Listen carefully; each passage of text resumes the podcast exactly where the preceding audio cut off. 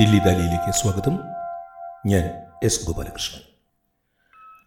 അവനിയുടെ മകളുടെ മരണവും ആധുനിക മനുഷ്യന്റെ പരിമിതികളും. ദില്ലി ദാലി എന്ന ഈ പോഡ്കാസ്റ്റ് പൊതുവെ മനുഷ്യരെക്കുറിച്ചാണ് സംസാരിക്കാറുള്ളത്. മറ്റ് ജീവജാലങ്ങളെക്കുറിച്ചുള്ള പരാമർശങ്ങൾ ഈ പോഡ്കാസ്റ്റിൽ തുലോം കുറവാണ്. അത് ഈ പോഡ്കാസ്റ്റിന്റെ മാത്രം പരിമിതിയല്ല മനുഷ്യന്റെ തന്നെ ഒരു പരിമിതിയാണ്. ദൈവവും ഭൂമിയും ജീവജാലങ്ങളും മനുഷ്യനു വേണ്ടി സൃഷ്ടിക്കപ്പെട്ടതാണെന്ന ബോധമാണ് ഈ പരിമിതി. മനുഷ്യ കേന്ദ്രീകൃതമായ ഒരു ബോധം. പൊതുവെ കടുവകളെ നിരീക്ഷിക്കുന്ന ഒരു സ്വഭാവം എനിക്ക് പണ്ടേയുണ്ട്. ഭൂമുഖത്തെ ഏറ്റവും സുന്ദരമായ സൃഷ്ടി ഒരു കടുവയാണെന്ന് എനിക്ക് പലപ്പോഴും തോന്നാറുള്ളതാണ്. കടുവയുടെ സ്വഭാവ സവിശേഷതകളോടും എനിക്ക് ഒരു പ്രത്യേക താല്പര്യമുണ്ട് അടങ്ങി ഒതുങ്ങി ജീവിതത്തിന്റെ മുഖ്യഭാഗവും ഏകാഗിയായി ജീവിക്കുന്ന കടുവ ഒരു ദാർശനികനാണെന്ന് എനിക്ക് പലപ്പോഴും തോന്നാറുണ്ട്. ഇതൊക്കെ ഇപ്പോൾ പറയാനുള്ള കാരണം കഴിഞ്ഞ ദിവസം ഒരു കടുവ കൊല്ലപ്പെട്ടതാണ്. കടുവകൾ കൊല്ലപ്പെടുന്നത് അസാധാരണമായ കാര്യമൊന്നുമല്ല. ജീവിച്ചു മരിച്ച കടുവകളെക്കാൾ കൂടുതൽ കൊല്ലപ്പെട്ട കടുവകളാണ്. അതും മനുഷ്യന്റെ കൈകളാൽ. എന്നാൽ ഞാനിന്ന് പറയാൻ പോകുന്ന കടുവയുടെ മരണത്തിന് മറ്റ് ചില മാനങ്ങൾ കൂടി ഉണ്ട്. മഹാരാഷ്ട്രയിലെ പെഞ്ച് ടൈഗർ റിസർവിലേക്ക് മനുഷ്യൻ ഒരു കടുവയെ കഴിഞ്ഞ ദിവസം തുറന്നുവിട്ടു. അവൾ അവ്നിയുടെ മകൾ എന്നറിയപ്പെട്ടു. തുറന്നുവിട്ട് നാൽപ്പത്തിയെട്ട് മണിക്കൂറിനുള്ളിൽ മൂന്ന് വയസ്സുകാരിയായ അവൾ കൊല്ലപ്പെടുകയായിരുന്നു. അവനിയുടെ മകളെക്കുറിച്ച് പറയുന്നതിന് മുൻപ് അവനിയെക്കുറിച്ച് തന്നെ പറയേണ്ടി വരും. കടുവ എന്ന് മാത്രമല്ല മറ്റു ജീവജാലങ്ങളുടെ എല്ലാം ജീവിതേച്ഛകളെ ചോദനകളെ മനസ്സിലാക്കുന്നതിൽ മനുഷ്യനും ശാസ്ത്രത്തിനും പരിമിതികളുണ്ട് എന്ന ഉത്തമ ബോധ്യത്തിലാണ് ഈ പോഡ്കാസ്റ്റിൽ ഞാൻ നിങ്ങളോട് സംസാരിക്കുന്നത്.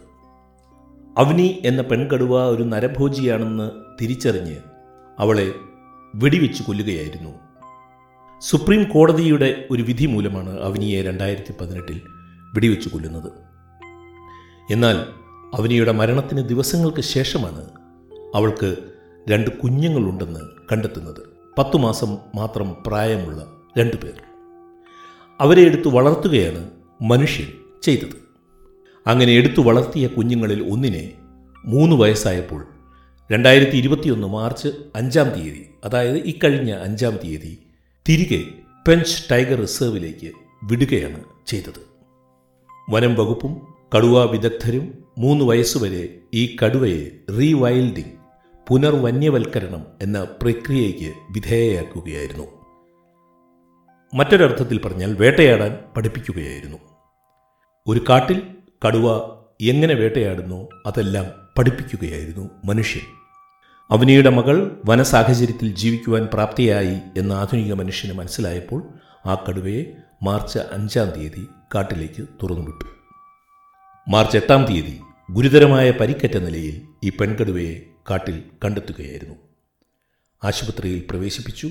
രണ്ട് ദിവസത്തിനകം അത് മരിച്ചു. നമുക്കറിയാം കടുവ ഒരു ടെറിറ്റോറിയൽ മൃഗമാണെന്ന്. സ്വന്തമായ അതിർത്തികൾ നിർണയിച്ച് അതിനുള്ളിൽ ജീവിക്കുന്ന മൃഗം.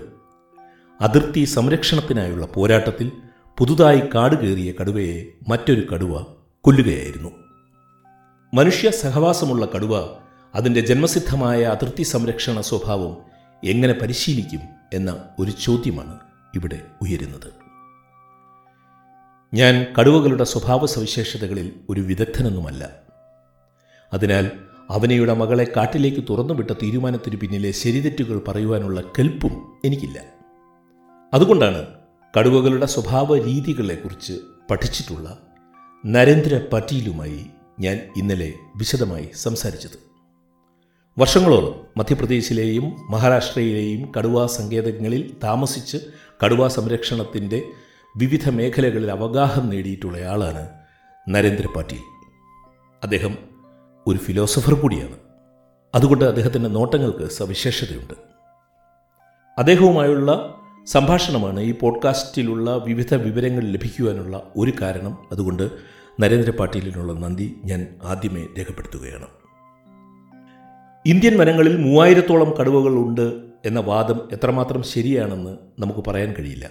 പലപ്പോഴും കടുവകളുടെ എണ്ണം പെരുപ്പിച്ച് കാണിക്കുന്നതിൽ രാഷ്ട്രീയമുണ്ട്. കടുവകളുടെ എണ്ണം വർദ്ധിപ്പിക്കുകയല്ല മറിച്ച് കടുവകൾക്ക് ജീവിക്കുവാനുള്ള വന്യ വ്യവസ്ഥയുടെ വിസ്തീർണം വർദ്ധിപ്പിക്കുകയാണ് നമ്മൾ ചെയ്യേണ്ടത്. അതാണ് അവനിയുടെ മരണവും അവനിയുടെ മകളുടെ മരണവും നമ്മോട് പറഞ്ഞുകൊണ്ടിരിക്കുന്നത്. അവനി പതിമൂന്ന് മനുഷ്യരെ കൊന്നു എന്നാണ് കണക്ക്. മഹാരാഷ്ട്രയിലെ ചന്ദ്രപൂർ പ്രദേശത്തുള്ള ഈ വന്യമൃഗ സങ്കേതത്തെക്കുറിച്ച് രണ്ട് മൂന്ന് കാര്യങ്ങൾ ഞാൻ പറയാം.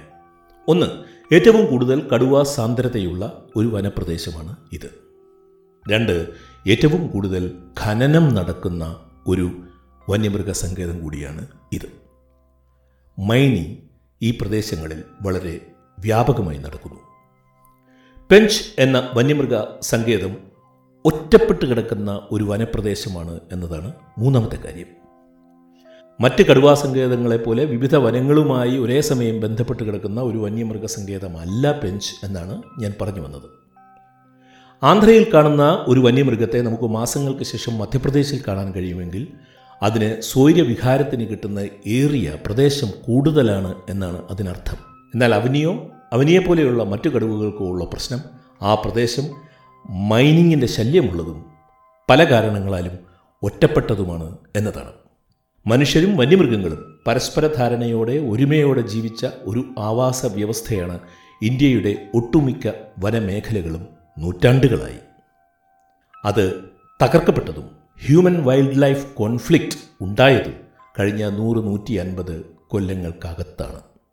അതിന്റെ വിശദാംശങ്ങളിലേക്ക് ഈ പോഡ്കാസ്റ്റിൽ ഞാൻ പോകാൻ ഉദ്ദേശിക്കുന്നില്ല. ബംഗളൂരുവിലെ നാഷണൽ സെന്റർ ഫോർ ബയോളജിക്കൽ സയൻസസിൽ ഗവേഷകയായ ഡോക്ടർ ഉമാ രാമനാഥൻ പറഞ്ഞിട്ടുള്ള ഒരു കാര്യം ഞാൻ ഇവിടെ സൂചിപ്പിക്കട്ടെ. ഒറ്റപ്പെട്ടുപോയ മറ്റു വനമേഖലകളുമായി ബന്ധപ്പെടാനാകാതെ ഒറ്റപ്പെട്ടുപോയ കടുവാ സങ്കേതങ്ങളിലെ കടുവകളുടെ കാര്യം സങ്കീർണമാണ്. അത്തരത്തിലുള്ള ഒരു കടുവാ സങ്കേതത്തിലാണ് അവനിയും അവനിയുടെ മകളും കൊല്ലപ്പെട്ടത്. ഒരു ഉദാഹരണം പറയാം. നാഗാർജുന സാഗർ കടുവാ സങ്കേതത്തിലുള്ള ഒരു കടുവയെ വളരെ അകലെയുള്ള മധ്യപ്രദേശിലെ കാന സങ്കേതത്തിൽ കാണാൻ കഴിയും. എന്നാൽ നാഗാർജുന സാഗറുമായി ഭൂമിശാസ്ത്രപരമായി അടുത്ത് കിടക്കുന്ന ചന്ദ്രപൂർ പ്രദേശത്ത് ഈ കടുവയെ നമുക്ക് കാണാൻ കഴിയില്ല. എന്തുകൊണ്ടാണ് അവനിയുടെ മകളുടെ റീവൈൽഡിംഗ് പുനർവന്യവൽക്കരണ ശ്രമം പരാജയപ്പെട്ടു പോയത്? അക്കാര്യം നമുക്ക് നോക്കാം. അമ്മ കടുവ ഒരു അപൂർവ ജനുസാണ് ടൈഗർ മദറാകാൻ മനുഷ്യൻ എത്ര ശ്രമിച്ചാലും കഴിയില്ല തന്നെ. ആയിരത്തി തൊള്ളായിരത്തി അറുപത്തി നാലിൽ പുറത്തിറങ്ങിയ the deer and the tiger എന്നൊരു പുസ്തകമുണ്ട്. കാന നാഷണൽ പാർക്കിലെ കടുവകളെ അടിസ്ഥാനപ്പെടുത്തി രണ്ട് വർഷക്കാലം ഈ കടുവകളോട് അടുത്ത് ജീവിച്ച് പഠിച്ച് തയ്യാറാക്കിയ ഈ പുസ്തകം George B ഷാലറുടേതാണ്. George B Schaller. പുസ്തകത്തിന്റെ പേര് ഞാൻ ഒരിക്കൽ കൂടെ പറയാം. The deer and the tiger ഷാലറി പുസ്തകത്തിൽ ഒരു അമ്മ കടുവ കുഞ്ഞുങ്ങളെ പരിശീലിപ്പിക്കുന്നതിനെക്കുറിച്ച് വിശദമായി പറയുന്നുണ്ട്. ഏത് മൃഗത്തിനെയാണ് കഴുത്തിന് പിടിച്ചു കൊല്ലേണ്ടത്? ഏത് മൃഗത്തിനെയാണ് വായ മൂടി ശ്വാസം മുട്ടിച്ചു കൊല്ലേണ്ടത്? ഏതിനെയാണ് കാലിൽ ആക്രമിച്ച് താഴെ വീഴ്ത്തേണ്ടത്? ഇതൊക്കെ അമ്മ കുഞ്ഞുങ്ങളെ പഠിപ്പിക്കുന്നതാണ്. ഏഴെട്ട് ടെക്നിക്കുകൾ ഈ പുസ്തകത്തിൽ പറയുന്നുണ്ട് അമ്മ എങ്ങനെ വേട്ടയാടണം എന്ന് കുഞ്ഞുങ്ങളെ പഠിപ്പിക്കുന്നതിനെക്കുറിച്ച്. അതുമാത്രമല്ല തങ്ങളുടെ ജീവന പ്രദേശത്തെ അടുത്തെറിയുവാനും അമ്മ പഠിപ്പിക്കുന്നു. സ്വന്തം അതിർത്തി സംരക്ഷണത്തിന്റെ പ്രാധാന്യവും അമ്മ പഠിപ്പിക്കുന്നു. വളരെ സമഗ്രമാണ് അമ്മ കടുവയുടെ ഈ എഞ്ചുവടി. അങ്ങനെ ചെയ്യാൻ മനുഷ്യന് കഴിയാത്തതുകൊണ്ടാണ് പരിശീലനം ലഭിച്ച അവനിയുടെ മകൾ കാട്ടിലെത്തി നാൽപ്പത്തിയെട്ട് മണിക്കൂറിനകം വനത്തിൽ ജനിച്ചു വളർന്ന ഒരു പെൺകടുവയുടെ ആക്രമണത്തിന് ഇരയാവുകയും കൊല്ലപ്പെടുകയും ചെയ്തത്. ഇതാണ് ഈ പോഡ്കാസ്റ്റിൽ പറയാൻ ഞാൻ ആഗ്രഹിക്കുന്ന ഒരേ ഒരു കാര്യം. നമ്മുടെ മനസ്സിലെ ധാരണകളിലുള്ള കടുവയല്ല വനത്തിലെ കടുവ. നമ്മുടെ മനസ്സിലെ കടുവയുടെ ജീവിതേച്ഛയല്ല യഥാർത്ഥ കടുവയെ നയിക്കുന്നത്. നാം ജീവിക്കുന്ന മുറിയുടെ മൂലയിൽ കൂടുവെച്ചിരിക്കുന്ന ഉറുമ്പിന്റെ മനസ്സ് നമുക്ക് മനസ്സിലാകില്ല. പിന്നെ എങ്ങനെയാണ് വനാന്തരത്തിലെ കടുവയുടെ മനസ്സ് മനസ്സിലാകുന്നത്? മൂന്ന് വർഷങ്ങളിൽ വിദഗ്ധ പരിശീലനം ലഭിച്ച പെൺകടുവ. മനുഷ്യൻ പഠിപ്പിച്ച രീതിയിൽ വേട്ടയാടാൻ പഠിച്ച പെൺകടുവ. അതിർത്തി സംരക്ഷണ വ്യഗ്രതയിൽ പോരിനു വന്ന ഒരു വന്യ കടുവയുടെ ആക്രമണത്തിനു മുന്നിൽ മരിക്കുകയാണ് ചെയ്തത്. റീവൈൽഡിംഗ് ഒരു ജീവിയുടെ വന്യവൽക്കരണം വിജയകരമായ രീതിയിൽ നടത്താൻ പറ്റുന്ന ഒരു പ്രക്രിയയാണോ എന്ന് നാം ആലോചിക്കണം. പത്ത് മാസം പ്രായമായ ഒരു കടുവ മൂന്ന് കൊല്ലം മനുഷ്യരോടൊത്ത് കഴിഞ്ഞാൽ അതിന് കൂടുതൽ ഭദ്രമായ ജീവിത സാഹചര്യം ഒരു മൃഗശാലയിലെ മനുഷ്യ സാമീപ്യം ആയിരിക്കില്ലേ? അവനിയുടെ മകളെ ഒരു മൃഗശാലയിലേക്ക് അയച്ചാൽ പോരായിരുന്നോ? ഞാൻ മൂന്ന് മാസങ്ങൾക്ക് മുൻപ് സരിസ്കയിൽ പോയിരുന്നു കടുവ സംരക്ഷണ കേന്ദ്രത്തിൽ. ഒരു കടുവയെ കാണുവാൻ കഴിയും എന്ന ആഗ്രഹത്തിൽ രണ്ട് ദിനരാത്രങ്ങൾ കാട്ടിൽ നടന്നു. കടുവയുടെ കാൽപ്പാടുകൾ മാത്രമേ കണ്ടുള്ളൂ. കടുവയെ കാണുന്നത് ഒരു ഭാഗ്യമാണ്. ഈ പോഡ്കാസ്റ്റിന്റെ ആദ്യ ഭാഗത്ത് ഞാൻ പറഞ്ഞിരുന്നു കടുവയുടെ ഏകാന്ത ജീവിതത്തെക്കുറിച്ച്. ലജ്ജാലുവാണ് കടുവ. പുറത്തു വരില്ല. ഒരു വൈരാഗിയാണ് കടുവ. വൈരാഗിയെപ്പോലെ ഒതുങ്ങി ജീവിക്കുന്നതാണ് കടുവയുടെ ശീലം. ആ മനോഹര ജീവിയുടെ മനോരാജ്യം മനുഷ്യ മനോരാജ്യം പോലെയാണെന്ന് ധരിച്ചാൽ നമുക്ക് തെറ്റി.